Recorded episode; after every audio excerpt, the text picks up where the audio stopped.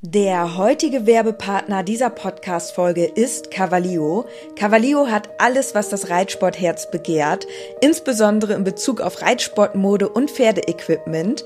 Mit dem Code INKE bekommt ihr ganze 10% auf alles und 5% auf den Sale-Bereich im Onlineshop cavalio.de. Unser Code INKE ist so lange gültig, wie du dieses Intro hörst. Und jetzt wünsche ich dir ganz viel Spaß mit der Podcast-Folge.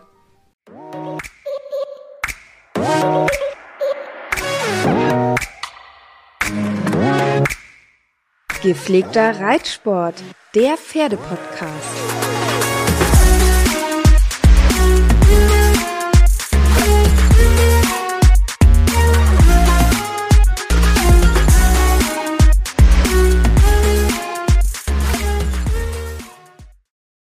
Und herzlich willkommen zu einer neuen Podcast-Folge. Warum mache ich eigentlich immer den Einstieg bei uns in unserem Podcast? Weil Inke den sehr schwer findet. Stimmt's? Ich habe es gerade versucht, den Anfang aufzunehmen und ich bin jemand, ich verplapper mich dann ständig, weil ich finde es sehr schwierig, den ersten Satz zu finden. Deswegen macht Dennis das jetzt häufig. Aber ja, vielleicht werde ich es ja nochmal lernen. Deswegen starte ich immer ganz genau und heute haben wir wieder ein ganz spannendes Thema, was auch viel nachgefragt wurde und wir versuchen das heute mal ein bisschen ja aufzuschlüsseln, denn das ist ein ganz besonderes Thema, was uns auch in der Zukunft sehr stark beschäftigen wird. Und Inke, du darfst heute das Thema einmal öffnen. Ja, und zwar reden wir über das Thema Pferdeausbildung beziehungsweise die Ausbildung junger Pferde. Fiabesco, den haben wir jetzt ja fünfjährig gekauft. Nun ist er Anfang sechsjährig, also offiziell hat er noch keinen Geburtstag gehabt. Aber immer am Anfang des Jahres werden die Sportpferde ja jeweils ein Jahr älter. Das heißt, er ist jetzt im Grunde genommen offiziell schon sechs Jahre alt. Und wir wollen heute einmal darüber sprechen, was unser Plan mit Fiabesco ist, aber auch grundsätzlich, wie wir das Thema Jungpferdeausbildung angehen. Denn Fiabesco ist ja jetzt das erste Pferd, das ich bzw. wir gemeinsam ausbilden. Und da haben wir uns im Vorfeld natürlich auch viele Fragen gestellt. Ich glaube, jetzt in der Zeit, wo er da ist, hat sich unser Blickwinkel auch nochmal verändert. Also wir sind auch vielleicht mit anderen Gedanken daran gegangen und haben jetzt gemerkt, okay, ich sag mal so, wir haben jetzt in diesem halben Jahr einfach schon super viel dazugelernt und unser Blickwinkel hat sich auch dahingehend verändert. Und genau darüber wollen wir heute sprechen und grundsätzlich natürlich auch, was da unser Plan ist. Dass und wie wir es vielleicht auch mit weiteren Pferden uns vorstellen könnten für die Zukunft, denn Fiabesco wird hoffentlich in unserem Leben natürlich nicht das einzigste Pferd gewesen sein, ähm, ja, was wir begleiten. Zumindest wünsche ich mir, dass wir noch bis wir tot umfallen reiten werden. Deswegen bin ich ganz gespannt, welchen Pferden wir in unserem Leben noch begegnen werden. Und da wird sicherlich auch das eine oder andere junge Pferd noch dabei sein. Gut, dass du den Blickwinkel schon angesprochen hast, denn der hat sich ja wirklich stark verändert dadurch, dass Fiabesco bei uns eingezogen ist, mhm. weil ich äh, weil ich erinnere mich noch dran zurück, als er eingezogen ist und wir die ersten Trainingseinheiten gemacht haben, haben wir sofort gesagt, hey, der ist eigentlich schon fast so weit, wir können mit denen losfahren zum Turnier. Da war die Euphorie riesig, dass wir mit denen unbedingt fünfjährig noch aufs Turnier fahren und dann hat sich das aber doch im Laufe der Zeit immer weiter verändert, weil wir uns nicht nur schlau gemacht haben, sondern auch die Entwicklung von Fiabesco so hautnah miterlebt haben. Und das hat so ein bisschen ein Umdenken angestoßen. Und das finde ich super spannend. Ja, also, wo fangen wir denn an? Also eigentlich mit dem Einzug, würde ich sagen. Ja. Also er ist gekommen, da war er fünfjährig und ich sag mal so, er war auf A-Niveau, würde ich jetzt so mal sagen, ungefähr. Also Außengalopp war begonnen, aber man konnte noch keinen einfachen Wechsel oder so reiten. Auch Ähm, kurz kehrt ging gar nicht.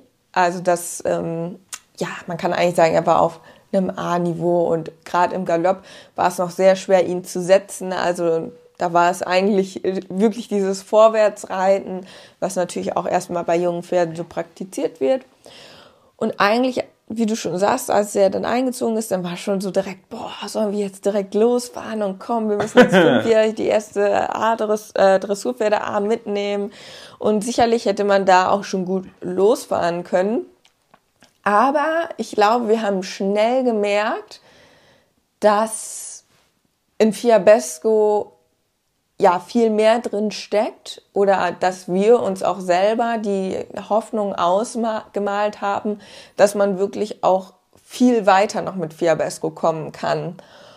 Und für mich war das so dieser Gedanke, jetzt schon loszufahren, mit unglaublich viel Druck verbunden. Das hat vielleicht auch was mit mir persönlich zu tun, weil ich muss auch ganz ehrlich sagen, ich bin nicht die Reiterin, die super ihren Kopf ausschalten kann auf dem Turnier und da so mega straight durchreitet, ohne sich groß Gedanken zu machen, sondern ich bin schon, ja, was das angeht, sehr verkopft. Und ich, dadurch, dass wir natürlich auch auf Social Media sind und dann auch eine Erwartungshaltung da ist, haben wir schon auch einen gewissen Druck, sage ich mal so, man wird beobachtet. Das heißt, man kann jetzt nicht irgendwie heimlich mal aufs Turnier fahren und gucken, wie es so ist, sondern mhm. man wird halt eben beobachtet. Und ich muss ganz ehrlich sagen, so für meinen Kopf, diese Vorstellung vielleicht loszufahren und dann diesen Druck zu haben, dass ähm, man natürlich auch scheitern könnte, was natürlich auch passieren kann, auch wenn man ein gutes, talentiertes Pferd hat, kann es natürlich trotzdem passieren, dass sich das Pferd erschreckt oder ja, weiß ich nicht, dass ich vielleicht so nervös bin, dass er davon angesteckt wird. Und dann habe ich persönlich immer so ein bisschen Respekt davor gehabt, dass, wie, dass ich es am Ende vielleicht auch versaue durch meine Nervosität und er dann ähm, schlecht bewertet wird. Und ich glaube, das wäre in dem Sinne für mich vom Kopf her einfach sehr negativ, weil ich dann diesen Druck gehabt hätte, oh, das muss jetzt unbedingt klappen. Und ich, ich finde diesen Druck, also hätten wir uns diesem Druck ausgesetzt damals schon, ich glaube, das wäre nicht so gut gegangen, weil ich hätte, ihr müsst verstehen, ich wäre dann wahrscheinlich im Vorfeld auch mit diesem Druck geritten und da muss das funktionieren und ich darf nicht nervös sein und da sind natürlich viele Emotionen auch mit verbunden. Und deswegen habe ich selber so für uns entschieden, nee, weißt du was? Wir nehmen uns ein bisschen auch diesen Druck und machen einfach das für uns ganz in Ruhe. Und warum müssen wir denn losfahren? So, also an und für mich, äh, an und für sich ist es mir egal, ob er jetzt schon platziert ist oder später platziert ist. Mhm. Für mich ist eigentlich eher das langfristige Ausbildungsziel das Ziel, weil ich habe jetzt kein, nicht direkt irgendwelche Verkaufsabsichten oder so, dass ich irgendwie denke, oh, ich muss ihn jetzt schnell platzieren, damit er äh, im Wert steigt oder ähm, ja, dass man den Marktwert erhöht, sondern ich möchte ja wirklich ihn langfristig ausbilden. Und ich glaube, das wäre für uns jetzt nicht so der richtige Weg gewesen, wenn ich gesagt hätte, schnell, schnell, schnell, schnell, weil das ist auch nicht so meine Art, auch mit Dingen umzugehen. Und deshalb haben wir uns dafür entschieden. Ich glaube, es kommt aber auch immer sehr aufs Pferd an und man muss das immer individuell betrachten. Aber im Endeffekt ist eigentlich so der Gedanke, nicht zu sagen, schnell platzieren, schnell ausbilden, sondern wirklich die langfristigen Ziele vor Augen zu haben. Und da muss man halt wirklich sagen, Fiabesco ist ein talentiertes Pferd und ich sehe auch diese langfristigen Ziele. Mhm. Wenn das jetzt ein Pferd wäre, was vielleicht, wo ich diese Perspektive nicht hätte, würde ich vielleicht auch anders denken. Das ist vielleicht auch nochmal die andere Seite. Ich finde, es kommt dann auch immer sehr aufs Pferd an, ob man sich das auch vorstellen kann. Und ja, das sind so meine Gedanken dazu, weil ich grundsätzlich der Meinung bin, dass man dass Druck in der Ausbildung niemals gut ist. Ja. Jetzt mache ich mal eine kleine Einordnung. auch wie das im Regelwerk ist, also wann ist überhaupt ein Pferd zugelassen für eine Prüfung und so weiter. Bei Dressurpferden und Springpferden ist es nämlich ein bisschen unterschiedlich. Bei den Dressurpferden ist es so, dass du sogar dreijährig schon die ersten Prüfungen reiten kannst. Und das sind dann die sogenannten Reitpferdeprüfungen. Die sind dann für drei- und vierjährige Pferde ausgeschrieben. Und das ist natürlich auch ein sehr kontroverses Thema, weil dadurch muss ja die Ausbildung des Pferdes sehr früh anfangen mit dem Wissen im Hinterkopf, dass eigentlich ein Pferd erst so im sechsten Lebensjahr komplett ausgewachsen ist, ist das natürlich schon echt krass, dass ein dreijähriges Pferd auf einem Turnier starten darf. Ist natürlich jetzt nur eine Reitpferdeprüfung, wo es nur darum geht, den Schritt, den Trab und den Galopp zu zeigen und die Perspektive sozusagen vom Pferd einmal äh, zu bestimmen und das Gebäude. Mit dem Gebäude meint man den gesamten Körper des Pferdes, also wie ist der, wie ist das Pferd konzipiert, hat das einen kurzen oder langen Hals? Läuft das schon schön über den Rücken? Hat das einen langen, kurzen Rücken? Und so weiter und so fort. Dort gibt es viele Zuchtmerkmale, die eine mögliche bessere Perspektive oder schlechtere Perspektive beurteilen lässt.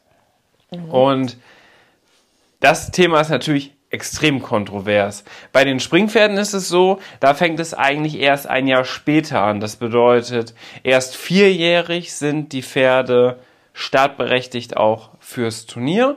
Das heißt, in der Springpferde A, es gibt ja keine Reitpferde bei Springpferden, eine, eine Springpferde A kann man mit einem vierjährigen Pferd beginnen. Bedeutet wiederum auch, dass ein Springpferd erst einmal in den ersten Jahren, bevor vielleicht der erste Erfolg auf einem Turnier stattfindet, teurer ist, weil man ja mit einem Dressurpferd schon früher starten kann. Mhm. Wie meine ich das? Es geht ja ein bisschen darum, wenn man jetzt ein Pferd in Beritt gibt, also in die Ausbildung eines Reiters, der das beruflich macht oder der auf dem Amateurbereich talentiert ist und das auch kann. Und dann ist es ja so, jedes Berittgeld muss ja am Ende mit dem Verkaufspreis des Pferdes wieder mit einkalkuliert werden. Mhm. Und da kann man sich natürlich vorstellen, so, es gibt da die unterschiedlichsten Preise natürlich, aber bei den meisten ist es irgendwo mit den Stallkosten, also Boxenmiete und so weiter, liegt das irgendwo zwischen 800 bis 1000 Euro. Und das bedeutet, 800 bis 1000 Euro im Monat kostet mir das Pferd. Diese 1000 Euro müssen ja auf den Verkaufspreis wieder draufgerechnet werden. Das bedeutet, man hat ja sowieso schon, bis das Pferd startet, drei- oder vierjährig, schon enorme Kosten. Ich würde sagen, jetzt pauschal sagen wir mal 5000 Euro pro Jahr. Mhm. Das bedeutet, dass ja beim Dressurpferd schon mal 15.000 Euro weg ist, bevor der erste Start passieren kann. Und beim Springpferd sogar 20.000 Euro. Mhm. Jetzt müsst ihr euch überlegen, wie sind gerade die Preise der Pferde? Die Preise der Pferde sind ja sehr unterschiedlich. Es gibt durchaus Pferde, die unter 20.000 Euro angeboten werden. Aber es gibt natürlich auch Pferde, die deutlich darüber angeboten werden. Und jetzt kommt aber das, was das ganze Thema Pferdeausbildung vielleicht dann auch problematisch macht. Diese 1000 Euro Ausbildungsbudget muss ja auf diesen 15.000 beim Dressurpferd oder 20.000 beim Springpferd draufgerechnet werden. Mhm. Pro Monat. Das bedeutet, in einem Jahr hast du da mal ganz locker 12.000 Euro mehr, die das Pferd einspielen muss. Wie kann der Verkaufspreis steigen eines Pferdes, indem er erfolgreich auf Turnieren ist und sich als perspektivisch gutes Pferd herausstellt? Mhm. Das bedeutet, du musst aber innerhalb von einem Jahr es schaffen, das Pferd fürs Turnier zum Beispiel fertig zu machen, im besten Fall zu platzieren, damit du dann sagen kannst, hey, das Pferd ist nicht nur 12.000 Euro mehr wert, geworden in diesem Jahr, sondern 30.000 Euro Mehrwert. Und da ist dann erst die Gewinnmarge für die jeweilige Person. Jetzt kann man sich natürlich vorstellen, dass da ein extrem großer zeitlicher Druck hintersteckt. Ja. Was die Pferdeausbildung angeht. Das heißt, es muss alles ganz schnell gehen. Die Anreitphase mit erste Mal Sattel drauf, erste Mal Gurt festziehen, erste Mal einen Dummy draufsetzen, erste Mal den Reiter draufsetzen. Das muss im besten Fall innerhalb von drei Monaten alles passieren, dass aus einem rohen Pferd ein Reitpferd wird. Und in diesen drei Monaten kann natürlich auch viel schiefgehen und das kann natürlich auch nicht nachhaltig sein. Vielleicht kurzfristig funktioniert das, langfristig betrachtet könnte es aber auch zum Problem werden. Mhm. Wo dann vielleicht auch aus einem Pferd, was eigentlich ein sehr gutes Amateurpferd sein könnte, dann genau das passiert ist. Das wurde, man spricht ein bisschen davon in der Branche, über die Uhr gedreht. Das heißt, es wurde am Anfang viel zu viel mit dem Pferd gemacht, was langfristige Folgen hat und dann das vielleicht vom eigentlich super Amateurpferd zum nicht geeigneten Anfängerpferd macht. Und dann ist natürlich, am Ende ist, entscheidet das leider auch beim Pferdesport so, Angebot und Nachfrage. Beim Pferd, was sehr speziell ist, ist natürlich die Nachfrage nicht mehr so hoch. Deswegen muss man dann natürlich schauen, dass man da jetzt wirklich auch noch den passenden Reiter für findet. Und dann kommt es dazu, und das ist immer dieser Druck, der dadurch entsteht, dass vielleicht irgendwelche im Hundetraining spricht man von aversiven Trainingsmethoden, also Trainingsmethoden durch Strafen und so weiter, mhm. ähm, mit reinnimmt und da kennt man ja die schwarzen Schafe, die vielleicht dann schon mal aufgedeckt wurden und so weiter und so fort. Und was vielleicht hinter den verschlossenen Türen alles passiert, um ein Pferd dahin zu bringen, dass es am Ende ein gutes Reitpferd ist. Und diese Problematik, ich finde, die sollten wir im Podcast einmal ansprechen, dass es sowas gibt. Glücklicherweise ist es nicht so weit verbreitet, wie man vielleicht denkt. Trotz alledem darf man das nicht vernachlässigen. Dadurch, dass es immer transparenter wird mit Social Media, mit den Ergebnisdiensten, dass auf vielen Turnieren live gefilmt wird und so weiter und so fort, kann schon weniger öffentlich, sag ich mal, versteckt werden. Ja. Trotz alledem ist das ein großes Problem in der gesamten Pferdeausbildung. Und das ist so ein bisschen die Einordnung. Und jetzt ganz speziell auf Fiabesco bezogen ist es so, er ist vierjährig ja schon Reitpferdeprüfung gegangen. Mhm. War er ja auch erfolgreich, war ja, glaube ich, zweimal auch platziert. Aber jetzt fünfjährig könnte er sogar schon Dressurpferde L gehen. Also mhm. nicht nur Dressurpferde A, sondern Dressurpferde L.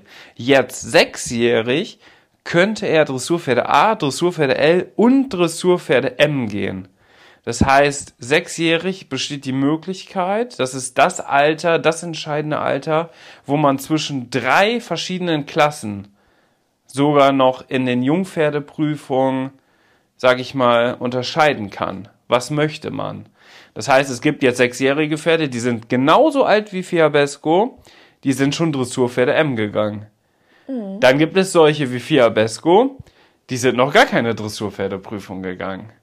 Und warum das so ist und warum wir uns dafür entschieden haben, dass er bis heute, also bis Stand Ende März 2023, noch nicht auf dem Turnier war mit uns und fünfjährig gar nicht auf dem Turnier war, das erzählt euch jetzt Inke. Aber ich glaube, das war eine gute Einordnung, oder? Ja. Also wie gesagt, ich muss ganz ehrlich sagen, man hätte jetzt schon locker mal losfahren können. So ist es nicht. Ich glaube, es ist eher das persönliche Ding, dass ich selber gesagt habe, ich möchte mir so ein bisschen diesen Druck nehmen, um nicht in sowas rein, also nicht, um uns selber nicht den Druck zu machen beim Reiten, aber auf der anderen Seite natürlich auch, und das muss ich auch ganz ehrlich sagen, das ist jetzt etwas ganz, ganz Persönliches, ist es einfach so, dass ich durch Social Media mich schon sehr beobachtet fühle und ich habe so das Gefühl, wenn ich losfahren möchte, dann möchte ich, dass ich wirklich, ja, ich, kann, ich weiß gar nicht, wie ich das beschreiben soll. Also wäre ich jetzt nicht auf Social Media, dann wäre es so, dann wäre ich schon, glaube ich, längst mal einfach so auf gut Glück losgefahren. Aber dann auch, weil ich wüsste, okay, ich bin jetzt eine Privatperson, ich habe ja eigentlich keine Verkaufsabsichten in dem Sinne. Ähm, ich fahre jetzt einfach mal los und guck, was passiert. Dann muss ich mir auch keinen Druck machen oder uns irgendeinen Druck aussetzen, sondern man kann es ja einfach mal probieren.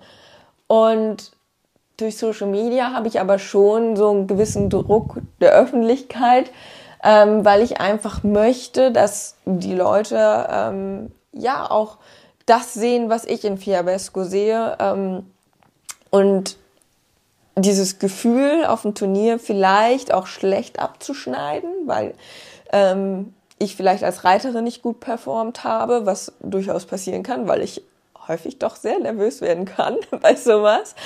Oder irgendwas anderes auf dem Turnier passiert und dann vielleicht darüber geredet wird.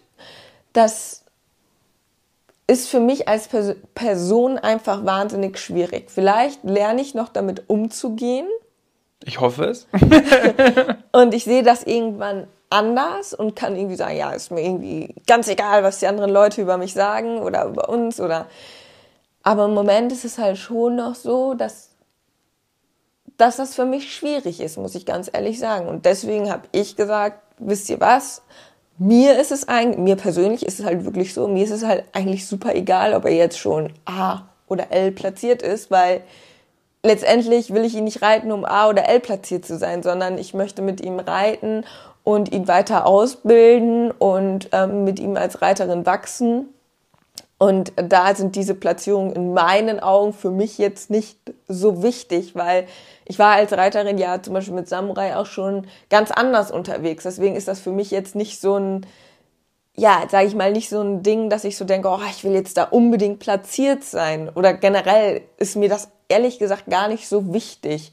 Das muss ich auch ganz ehrlich sagen, sondern mir ist wirklich wichtig, ähm, ja, einfach die, die Arbeit an sich, dass ich Spaß mit meinem Pferd habe, dass, dass uns das Freude bereitet, die Arbeit und ähm, die Platzierung an sich bedeuten mir dann in dem Sinne erstmal gar nicht so viel, zumindest nicht in den unteren Klassen.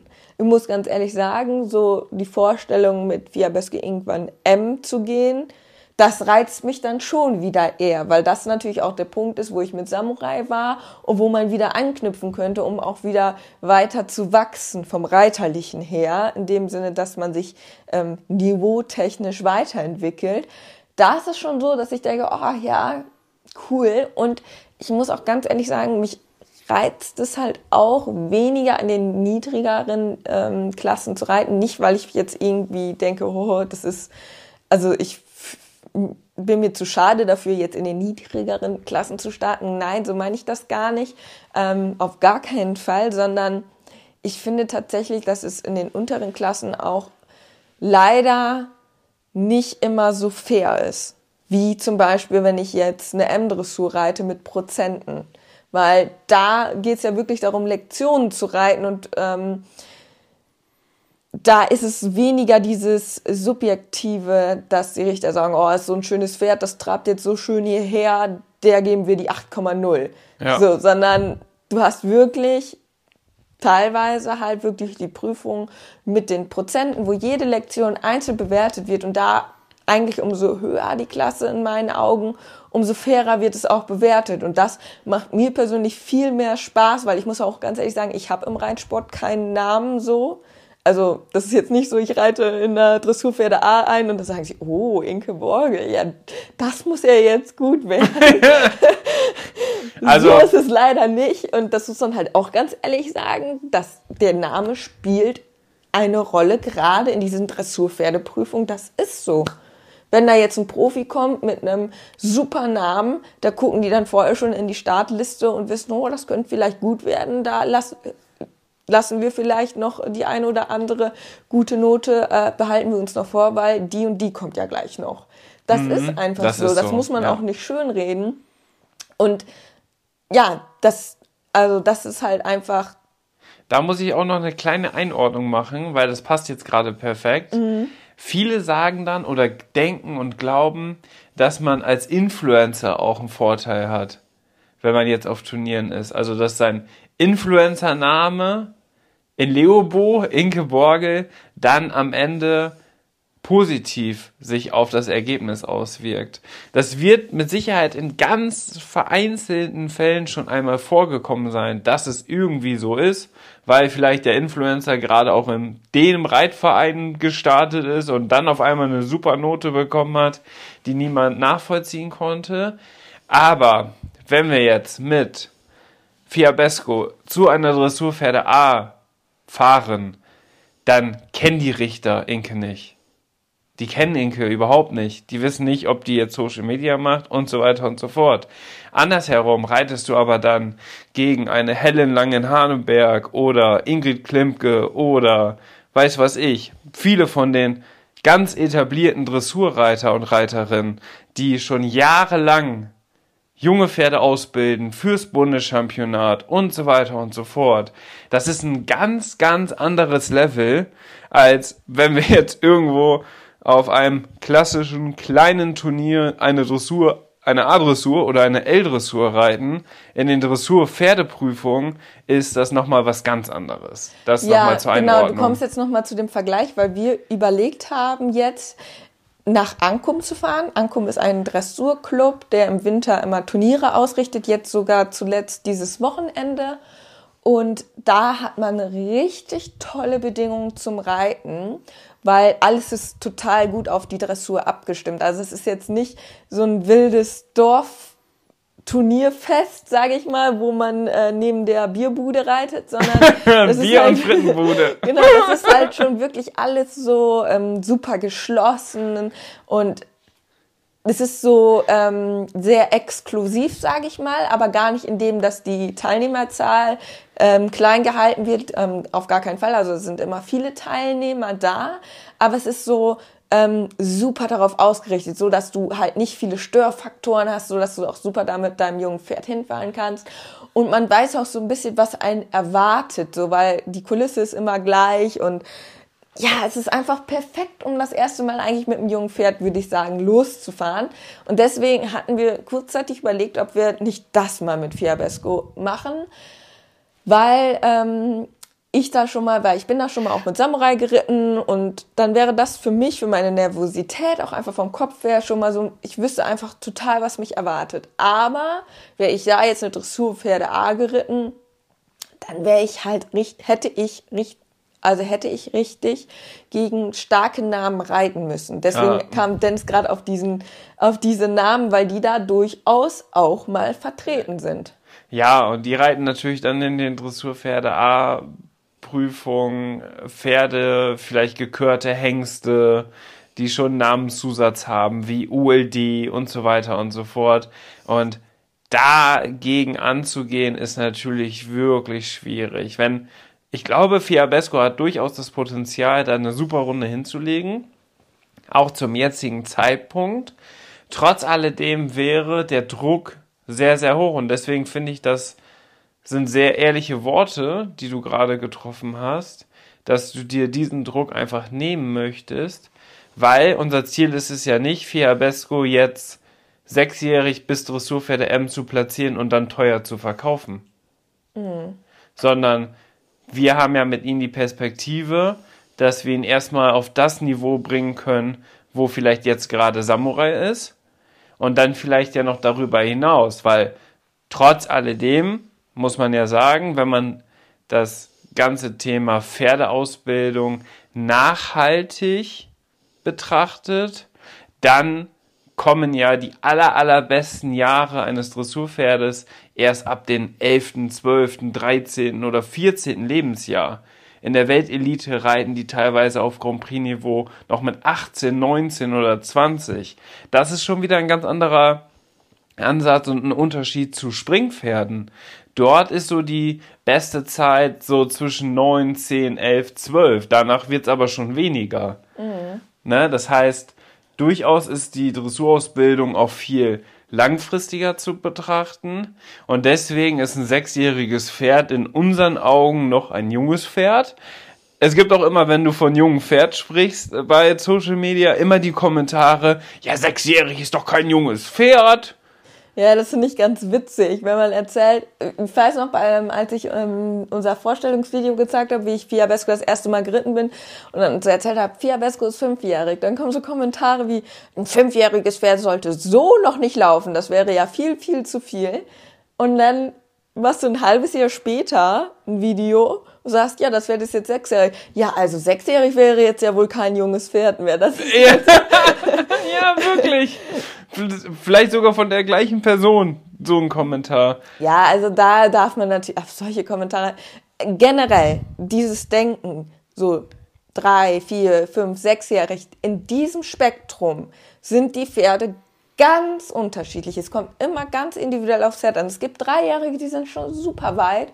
Es gibt Dreijährige, da denkst du, das ist, das, keine Ahnung, das ist gerade erst abgesetzt worden, so. halt, und auch fünf, also es ist ganz unterschiedlich. Und gerade bei den größeren Pferden, Fiabesco ist ja ein sehr großes Pferd, sagt man, dass die ein bisschen mehr für die Entwicklung brauchen, weil die nicht so schnell fertig sind. Den Dreijährigen, den du zum Beispiel ja Probe geritten hast, der war ja auch schon richtig weit. Ja, und das war auch eher so ein kleinerer, kompakterer ja. Typ. Und da, ähm, ja, das kommt sehr aufs Pferd an. Deswegen ähm, kann man das gar nicht so immer sagen, so dreijährig, vierjährig, fünfjährig muss ein Pferd das und das können. Das ist eigentlich, also die Denkweise, da muss man sich so ein bisschen von lösen. Ähm, und deswegen sind ja die Dressurpferdeprüfungen und vor allem jetzt die Dressurpferde A so ausgeschrieben, dass ja vier- bis sechsjährige Pferde starten dürfen. Aber wie wir jetzt ja schon gesagt haben, zwischen vierjährig und sechsjährig gibt es in, im Ausbildungsstand die Spanne von rohes Pferd, es gibt auch Vierjährige, die noch roh sind, bis hin zu Pferden, Dressurpferde M auf dem Weg zu ersten Youngster S. Das ist der Unterschied oder das ist die Spanne, die in einer Dressurpferde A-Prüfung reiten können. Und oft sind dann sechsjährige Pferde zum Beispiel ausgeschlossen, wenn die schon einmal in der Dressurpferde A platziert wurden. Mhm. Das ist ja aber bei Fiabesco jetzt nicht der Fall, deswegen ist er da startberechtigt für diese Saison. Und das ist natürlich von der FN auch clever so gemacht, weil die auch ganz klar ja sagen, hey, es gibt Pferde, die brauchen einfach in der Entwicklung länger und deswegen müssen die ja trotz alledem noch die Möglichkeit haben, erst mit einer Dressurpferde A-Prüfung in das Turniergeschehen zu starten. Ja. Nächstes Jahr, wenn er sieben ist, Fiabesco, hätten wir keine Möglichkeit, mit dem mehr eine Dressurpferde A zu reiten. Ja. Das heißt, dann müsste man direkt in einer Dressurpferde L starten oder man reitet eine ganz klassische A-Dressur. Mhm. Aber in der ganz klassischen A-Dressur wissen wir alle, Abteilungsreiten, da kann viel passieren. ich glaube, das ist tatsächlich, also ich glaube, viele reiten gerne Abteilung. Ich bin aber so ein Mensch, ich reite nicht so gerne Abteilung. Ich muss halt grundsätzlich sagen, ich bin halt einfach nicht dieser Typ. Ich finde es so schwierig. Ich bin halt eher so ein Typ Reiter und ich glaube, das spiegelt sich halt jetzt auch in dem, in meiner Denkweise wieder ich bin halt nicht diese super talentvolle, ähm, angstlose äh, Reiterin. Ja, angstlos würde ich jetzt, das ist irgendwie die falsche Beschreibung, aber diese, diese super Talent, ähm, talentierte Reiterin, die sich überall auf jedes wilde Pferd setzt und dann durch die Prüfung reitet und platziert und so, das, so, das bin ich halt einfach nicht, sondern ich bin jemand, ähm, die wirklich eher das über Fleiß und lange Arbeit sich so erarbeitet und versucht, so ihr, ihr Talent dadurch wieder auszugleichen. Also das, weißt du, was ich meine? Ja, klar. Ich versuche eher durch meinen Fleiß diesen Defizit, den ich habe, auszugleichen. Und das funktioniert halt mit Außenrumreiten weniger, als dass man wirklich Lektionen reiten muss. Weil bei den Lektionen geht es viel mehr darum, wie fleißig hat man das erarbeitet, ähm, wie gut hat man trainiert. Ähm, und das ist, glaube ich, auch so ein Punkt bei mir persönlich, dass ich so denke, dass ich mich auch gar nicht so wohl fühle mit diesem Showstrampeln. Und also sind mit Showstrampeln meine ich genau diese Dressurpferde A-Prüfung, wo es einfach nur darum geht, außen rum zu reiten und das Pferd wirklich so strampelnd, ja, alle Grundgangarten Genau. komplett rauszureiten. ja. Mhm. Und es geht ja nicht um das Reiten der Lektion, so, weil du musst mal einen Zirkel reiten, so, und Übergänge. Nee, damit So, kriegt das man ja sowieso mich- nur das Deswegen Fundament. kannst du auch relativ schnell, ja, genau, ähm, ja, darum geht's ja auch, dass du halt einfach das Fundament zeigst, aber für mich ist halt einfach so, ich denke dann immer so, oh, ich habe gar nicht die Chance, ich sehe mich da einfach nicht so, sondern ich bin halt eher dieser fleißige Reiter mit vielleicht etwas weniger Talent, aber der das irgendwie versucht, durch die fleißige Arbeit, die er zu Hause leistet, wieder auszugleichen. Und ich finde, das kommt einem erst zugute, wenn man mehr auch Lektionen zeigen muss, als dass man einfach nur außen rumreitet. Ja, und was bedeutet das oft für junge Pferde? Die sind dann ganz erfolgreich in den Dressur-Pferdeprüfungen und wenn es später in die, das hat äh, eine Bekannte von mir oder von uns, hat das letzte Woche noch zu mir gesagt, wo ich beim Springtraining war. Nee, diese Woche gesagt, wo ich beim Springtraining war. Sie hat auch ein Pferd, das äh, in Dressurpferdeprüfung es sehr schwer hat, weil es nicht diese ausdrucksstarken Gänge hat, schon ein super Pferd ist, aber nicht diese ausdrucks ausdrucksstarken Gänge hat und immer mal sich auch vielleicht ein bisschen von der Umgebung ablenken lässt und so weiter und so fort. Das wird bei den Richtern dann nicht so gut angesehen. Gleichzeitig hat das aber das Potenzial, bis in die schwere Klasse zu gehen.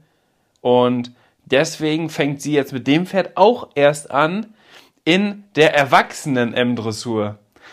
Was meine ich mit erwachsenen M-Dressur? Also mit einer ganz normalen M-Dressur. Nicht in einer Dressurpferde-M, sondern in einer M-Dressur, Ja. wo direkt das Pferd-Reiter-Gespann auch Ja. viel mehr im Fokus ist.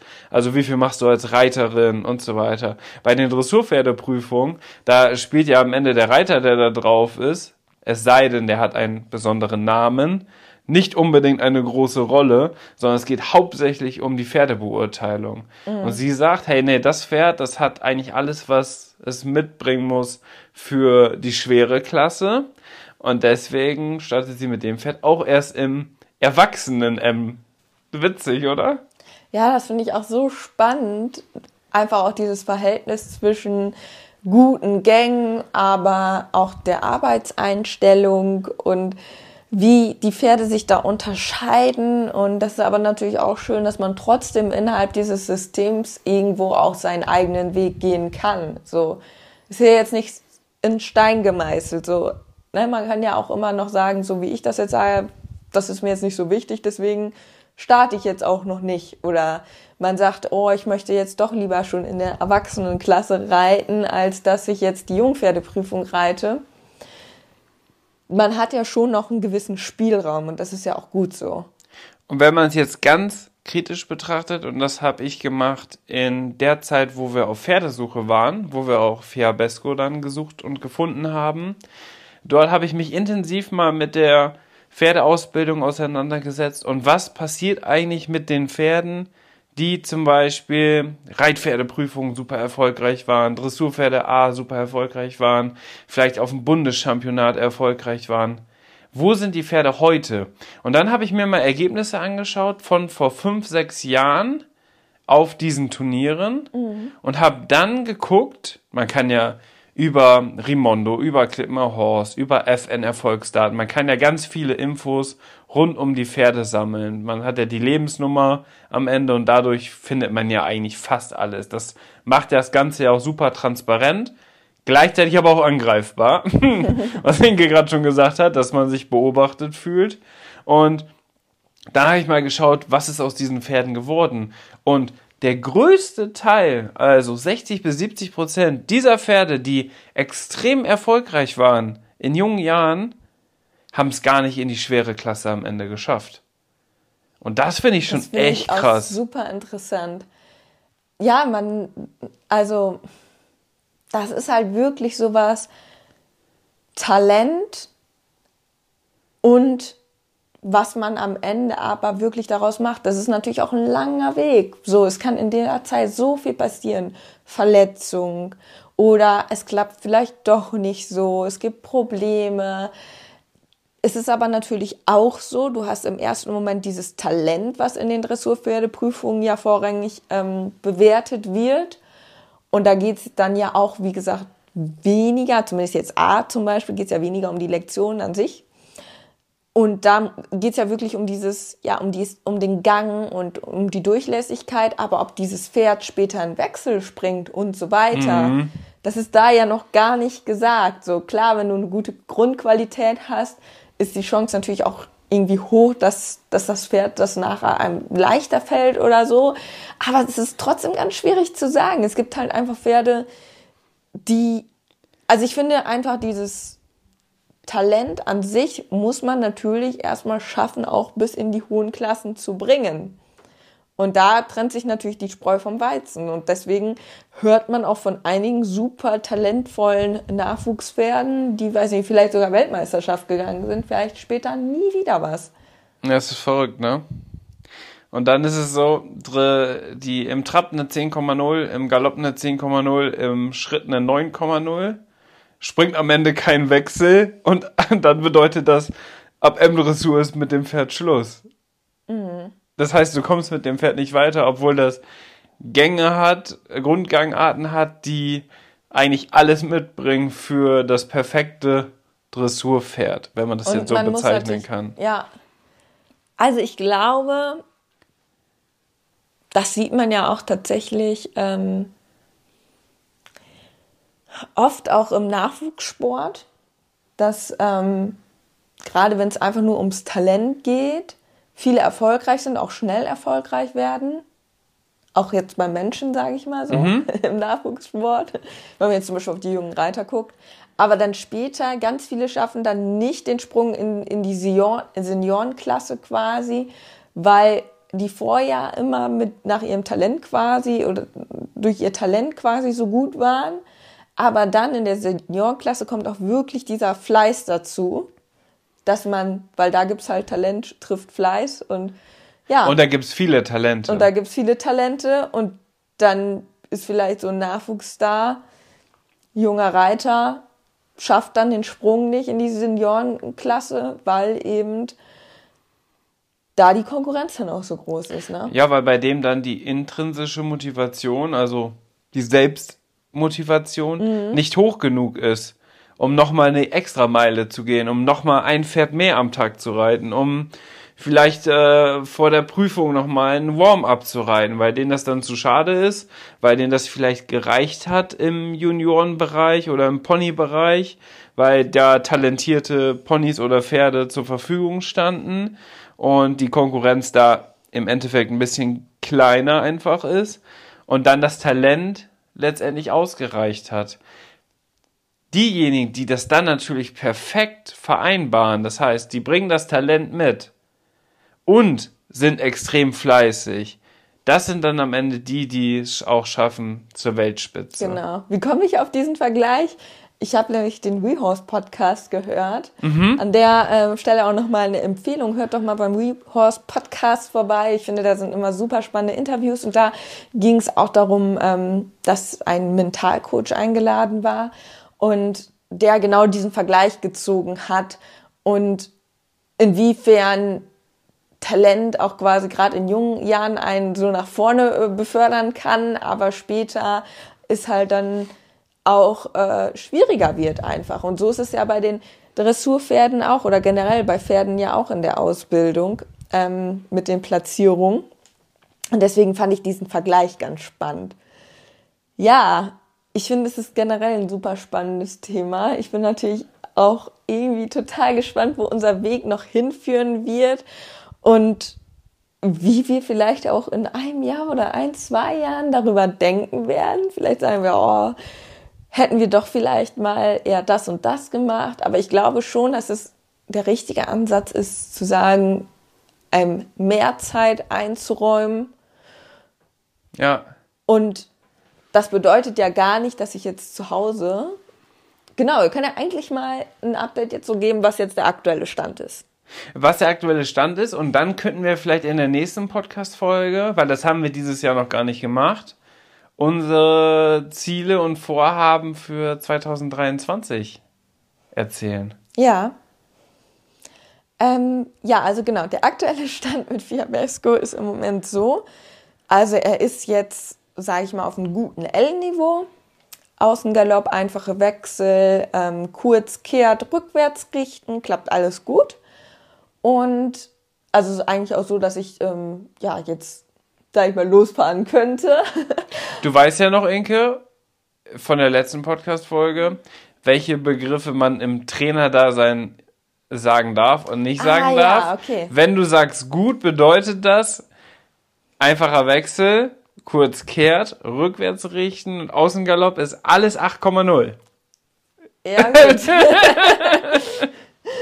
äh, ja, das kann ich natürlich jetzt schwer beurteilen in dem Sinne, welche Note ich dafür geben würde, weil es klappt mal besser, mal schlechter. Es ist auch echt so, habe ich gemerkt, bei jungen Pferden hast du mal einen Tag, da denkst du so, wow, krass, ich werde mit diesem Pferd so weit kommen. Und dann gibt's einfach so Tage, wo du so denkst, oh mein Gott, Wir sind noch nicht so weit.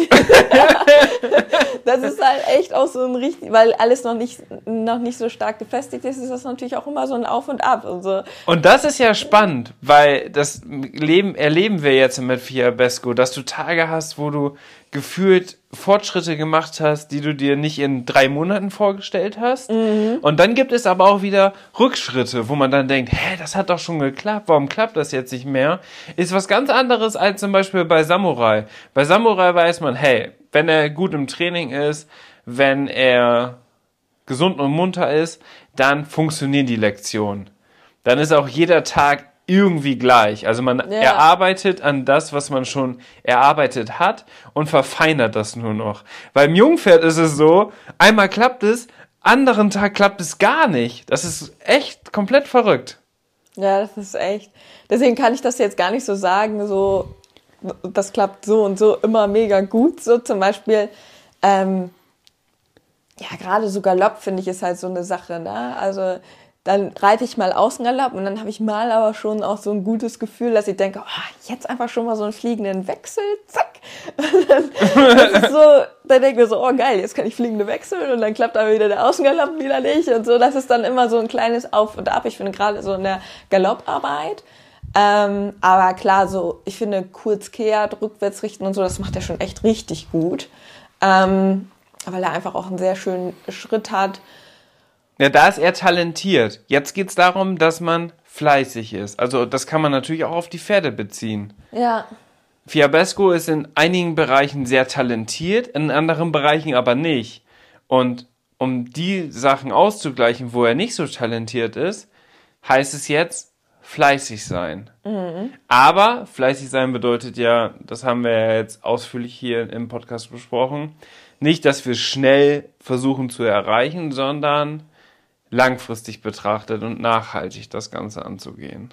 Ja, und mein, meine Idee bei Fiabesco ist jetzt vor allem, die Grundarbeit ganz stark zu stärken, weil da hatte er, als ich ihn bekommen hatte, definitiv auch Defizite, so dass wir ein wirklich super Fum, ähm, Fundament haben, weil ich glaube, wenn das Fundament stimmt, dann sind die Lektionen nur noch Formsache. Formsache. Ja, weil Ja. wenn das Fundament stimmt, dann der ist super intelligent, super schlau und da zack, zack, erarbeitet man die Lektionen. Aber ob die Lektionen auch wirklich gut sind, das liegt dann an dem Fundament. Und deswegen versuche ich jetzt im Moment wirklich daran zu arbeiten, dass das Fundament richtig gut ist, weil ich dann weiß, die Lektionen werden dann auch richtig gut.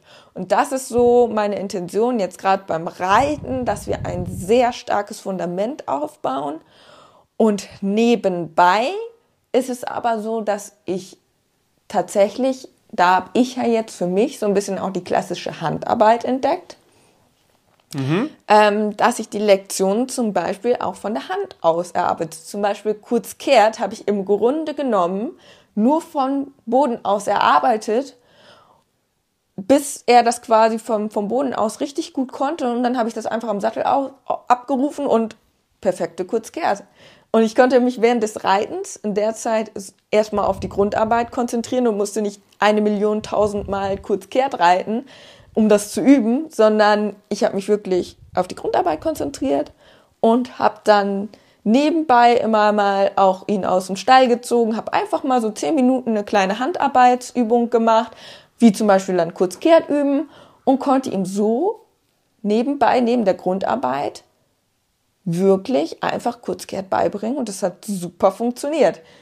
Also mega cool. Und jetzt zum Beispiel ist es so, ähm, arbeite ich weiter beim Reiten an der Grundarbeit. Da sind wir, wie gesagt, jetzt gerade auf L-Niveau. Wenn es sich richtig gut anfühlt, dann versuche ich schon manchmal so einen Wechsel mitzunehmen. Aber ich muss sagen, zum Beispiel in der Handarbeit sind wir gerade schon dabei, wirklich den Galopp an der Hand zu versammeln und sogar schon so kleine Galopppioretten zu erarbeiten. Was ich niemals jetzt reiten würde, weil wir so weit noch nicht im Sattel sind. Ja. Aber an der Hand macht er das zum Beispiel so gut, weil er sich da, ja, da, da geht es einfach nur um, ich weiß auch nicht, der macht das dann einfach, ich kann das gar nicht beschreiben. Irgendwie macht er das da schon so richtig gut.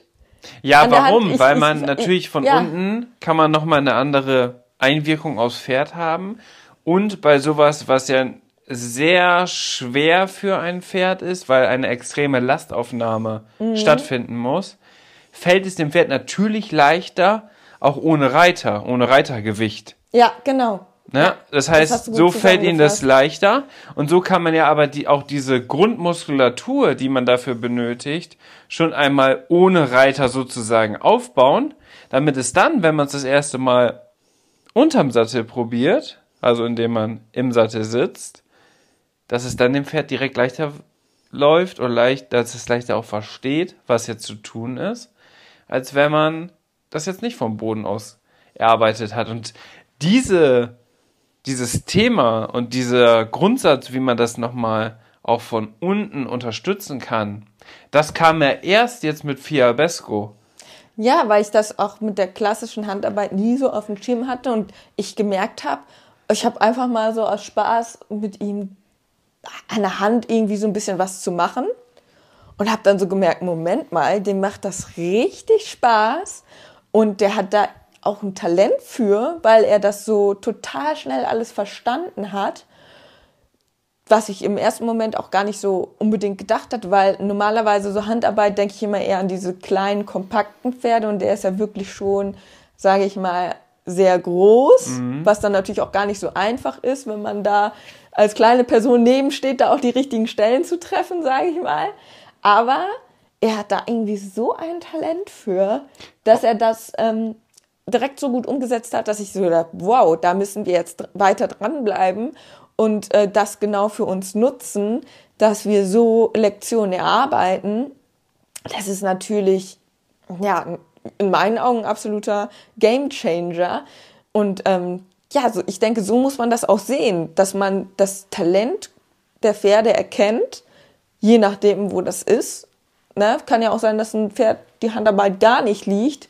Dann würde ich mit dem Pferd auch keine Handarbeit vielleicht machen, sondern mich dann vielleicht eher aufs Reiten fokussieren. Aber ich finde darauf, ja, da, das ist ja auch irgendwo das Ding, ne? dass du dich aufs Pferd einstellst und wirklich versuchst, den bestmöglichsten Weg für dein Pferd zu finden. So, es gibt nicht den einen Weg in meinen Augen, sondern der Weg, bin ich wieder beim individuell, der Weg ist halt immer individuell. Also, ihr- müsst euch vorstellen, Inke, die gestikuliert hier ganz wild, wie sie das alles erklärt. Das ist richtig witzig. Ihr kriegt das ja gar nicht so jetzt mit, weil das ja im Endeffekt nur ein Podcast ist, also im Audioformat. Irgendwann müssen wir, glaube ich, auch noch mal für YouTube zum Beispiel, weil auf YouTube sind wir auch wieder ganz aktiv. Da müssen wir eigentlich auch noch mal äh, Videopodcast machen, Ja. damit, damit man das mal sieht, wie du so das Ganze beschreibst und so weiter, wie Ja. unser Setting hier ist. Ja, und ich finde jetzt gerade, wenn ich jetzt nochmal darüber nachdenke, über das Thema, für mich wird da jetzt, das wird mir jetzt aber gerade auch bewusst, wo wir darüber nochmal so gesprochen haben, Wie eine Therapiestunde hier. Dadurch, dass Fiabesco und ich jetzt diesen Weg erkannt haben, zum Beispiel auch mit der Handarbeit, dass wir da Lektionen erarbeiten können, aber auch das Wissen, dass er ähm, da eine Begabung für hat, dass er sehr intelligent ist und dass ich auch weiß, dass ihm diese Lektionen einfach nicht, also das Erlernen der Lektionen nicht schwer fällt und ich eher der Typ bin, nicht unbedingt mega viel Talent, aber fleißig, dass das genau auch mein Weg ist, dieser langfristige Weg hin zum Lektionenreiten und eben nicht dieses, ähm, ja, auf genau das, worauf wir gesprochen haben, wo es vielleicht jetzt erstmal in den Jungpferdeprüfungen drauf ankommt, sondern wirklich eher in diesen langfristigen Zielen. Das ist einfach das, was, glaube ich, meiner Persönlichkeit eher liegt. Aber ich denke auch, wo, wo ich einfach jetzt mit Fiabesco auch ein passendes Pferd an meiner äh, Seite habe, weil er auch wirklich für mich einfach ähm, das Potenzial mitbringt, dass ich mit ihm diese Lektion erarbeite. Ist echt eine interessante Entwicklung. Ist echt super die wir, interessant. Die wir auch persönlich genommen haben. Das äh, ist wirklich wert, wenn wir so darüber sprechen hier im Podcast, weil hier sprechen wir ja ganz offen und sagen ja wirklich alles, was uns so gerade in dem Moment auch einfällt. Das heißt, wir, oder ich schneide ja auch ganz wenig oder fast eigentlich nichts, außer vielleicht mal ein Räusper oder so, schneide ich hier aus dem Podcast raus, sondern wir wollen das ja wirklich so transparent wie nur irgendwie möglich machen.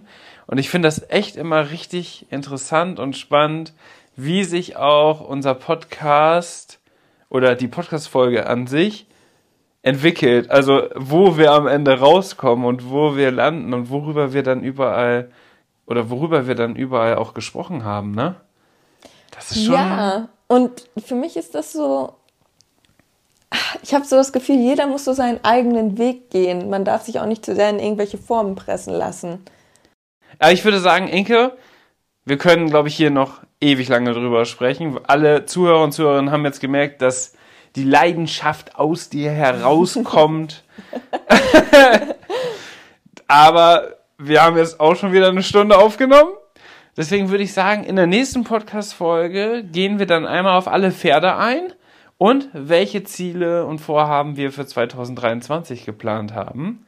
Das finde ich nämlich richtig spannend, wie es auch mit Charlie aussieht, weil ihr müsst jetzt, wenn ihr heute den Podcast hört, unbedingt mal bei Instagram bei Inke vorbeischauen. Sie macht nämlich einen Charlie-Tag und zeigt ein bisschen was über Charlie. Das wurde nämlich von der Community gewünscht. Und jetzt haben wir natürlich noch etwas weiteres zu verkünden. Da übergebe ich jetzt an Inke, denn wir haben ja einen Partner jetzt bei uns im Podcast und gleichzeitig dazu auch unser wöchentliches Podcast-Gewinnspiel. Deswegen, Inke, wer ist unser Partner und wer hat dieses Mal gewonnen? Also, unser Partner ist Fundis Reitsport. Und zwar haben wir dort eine mega tolle Aktion. Mit dem Code in Leobo bekommt ihr dort dauerhaft 10% geschenkt auf euren Einkauf. Und das ist einfach so cool, weil Fundis hat richtig tolle, starke Marken. Es sind ein ganz paar Marken ausgeschlossen. Aber ein Großteil der Marken, ähm, auch der sehr hochpreisigen Marken, ähm, die ihr vielleicht auch aus dem Turniersport kennt, bekommt ihr dort quasi mit unserem Code günstiger, was sehr, sehr cool ist. Ähm, ich muss aufpassen, dass ich nicht selber zu viel shoppe mit diesem Code. Aber es ist eine Sache, die ich an der Stelle auch noch erwähnen möchte. Teilweise hat Fundis richtig tolle Rabattaktion, wo man sowieso schon ähm, einen hohen Rabatt auf Sachen bekommt. Dieser Code in Leobo, den könnt ihr dann auf die reduzierten Sachen auch nochmal anwenden und dann gibt es nochmal extra 5%. Das heißt, falls ihr irgendwas braucht, guckt bei Fundis vorbei und schaut, ob das mit dem Code günstiger sein könnte, weil dann könnt ihr durchaus das eine oder andere ähm, ja, den, den einen oder anderen Euro sparen. Ähm, sei denn, man sucht sich vielleicht für unsere letzte Hörerin sogar einen Reithelm aus. Sie hat sich, glaube ich, einen Kaskhelm bestellt. Ja. Und so ein Reithelm ist ja schon doch relativ teuer und da sind 10% auch schon eine Menge Geld. Nein, da muss ich dich korrigieren. Der war rabattiert, 20% reduziert und dann hat sie den Code noch eingesetzt und nochmal 5% bekommen. Das heißt 25% Rabatt auf einen Kaskhelm. Ich trage auch Kaskhelm übrigens. Ja, mega. Und das ist natürlich richtig geil. Das ist ja auch so ein Produkt, wo man sich vielleicht die ganze Zeit schon drauf freut, worauf man gespart hat und so weiter. Und dann kann man das perfekt mit dem Code in Leobo verbinden. Und egal, ob ihr jetzt aus dem Sale-Bereich oder aus dem normalen Bereich die ganzen Produkte im Warenkorb habt, wenn ihr da den Code in Leobo eingibt, dann zieht er bei jedem einzelnen Produkt genau entweder 10% oder 5% noch ab. Das ist dann auch ganz klar aufgeschlüsselt. Das seht ihr, das ist eine richtig schöne Übersichtsseite da, so dass ihr auch genau seht, dass das funktioniert hat. Und was auch nochmal ganz cool ist, nicht nur die neuen Kollektionen und sowas wie Pferde- und Reiterausrüstung ist da, sondern was für mich auch ganz persönlich ganz spannend ist immer, ist zum Beispiel Stallbedarf. Heißt irgendwelche Halterungen für einen Sattel, für Trense mhm. und so weiter. Spielzeug, was man in die Box hängen kann, damit die Pferde sich geistig auslasten können. Lecksteine, also wirklich alles. Pflegeprodukte von Efol und Efax könnt ihr da bestellen. Alles mit dem Code in Leobo. Richtig, richtig cool. Und dann habt ihr da, glaube ich, eine super Möglichkeit, euren Einkauf noch ein bisschen sparsamer zu gestalten, weil es ist ja heutzutage alles super teuer geworden und das ist aber eine tolle Möglichkeit, wie wir euch auch etwas zurückgeben können. Und darüber hinaus und darüber hinaus unterstützt ihr uns natürlich auch. Das heißt, ähm, wenn ihr gerne unseren Podcast hört oder uns generell gerne verfolgt, dann ist es halt einfach so, wenn ihr dann unseren Code benutzt, dann haben wir persönlich halt auch etwas davon. Und wir haben uns gedacht, das ist halt irgendwie super toll, weil das ist so ein Win-Win. Ihr bekommt Rabatte, wir ähm, profitieren ebenfalls davon durch unseren Podcast, dass wir den jetzt hier monetarisieren können anhand ähm, dieser Werbeplatzierung.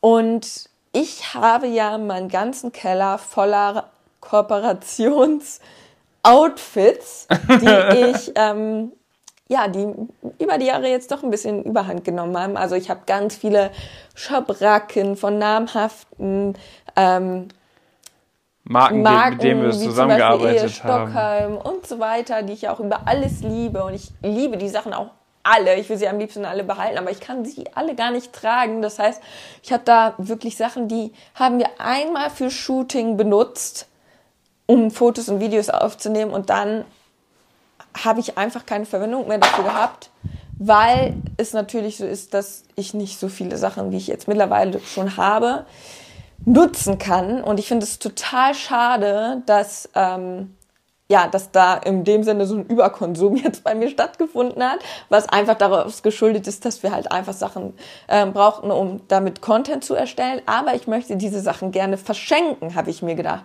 damit die Sachen ein zweites Leben bekommen. Und ich verschenke die Sachen natürlich am liebsten an die treuesten Follower, beziehungsweise an die treuesten Podcast-Hörer. Und ähm, ich hatte überlegt, ob man das mal über Insta macht.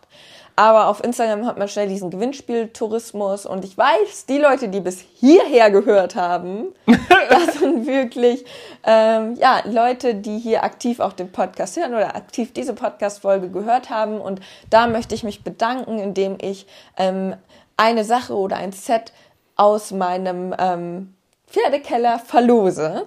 Und in der letzten Woche hat die Liebe Eva Katharina Forstner gewonnen.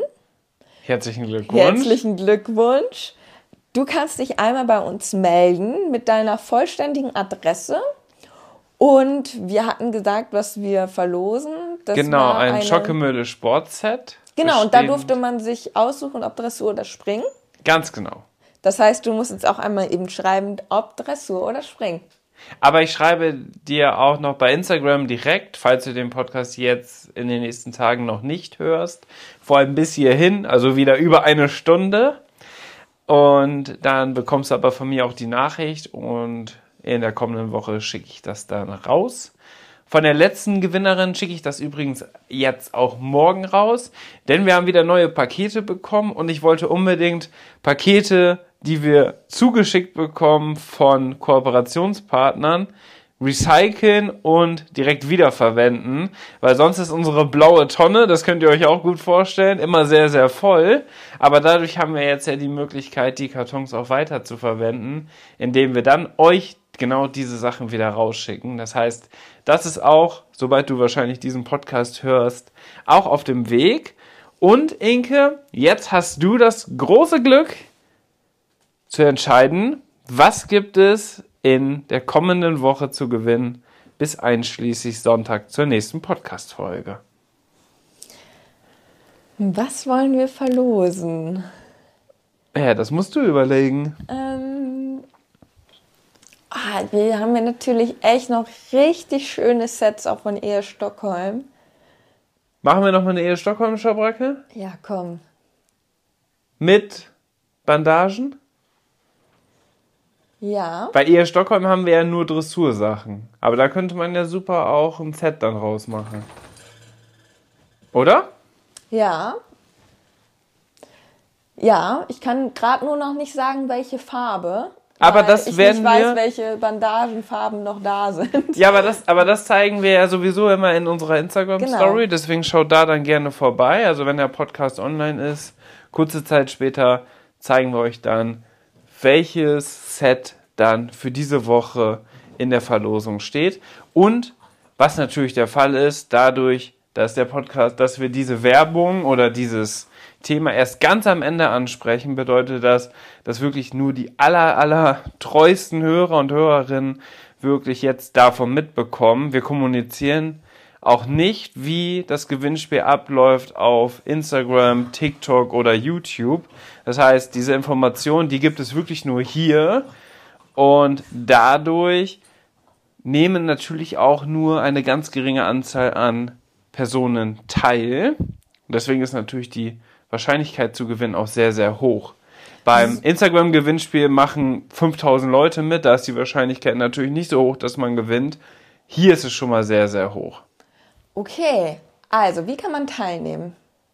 Ihr schickt mir einfach über Instagram unter Dennis-Uvelius eine direkte Nachricht mit einem Screenshot von eurer Bestellbestätigung, wie ihr quasi unserem Co unseren Code in Leobo eingesetzt habt Bei Fundis? bei Fundis. Und wenn ihr kein Instagram habt, weil diese Nachricht kam nämlich auch, Inke, Ach, Kann natürlich sein- gar nicht drüber es kann natürlich sein, dass auch jemand kein Instagram Ja. hat.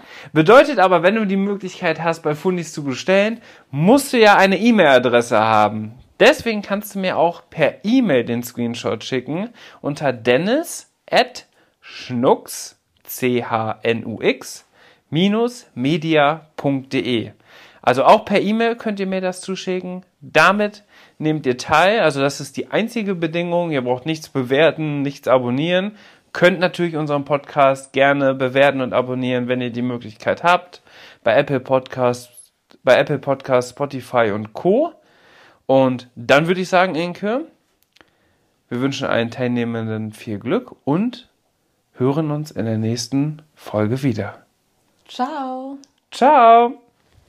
Tschüss, Schnucks. Schnucks war auch wieder dabei.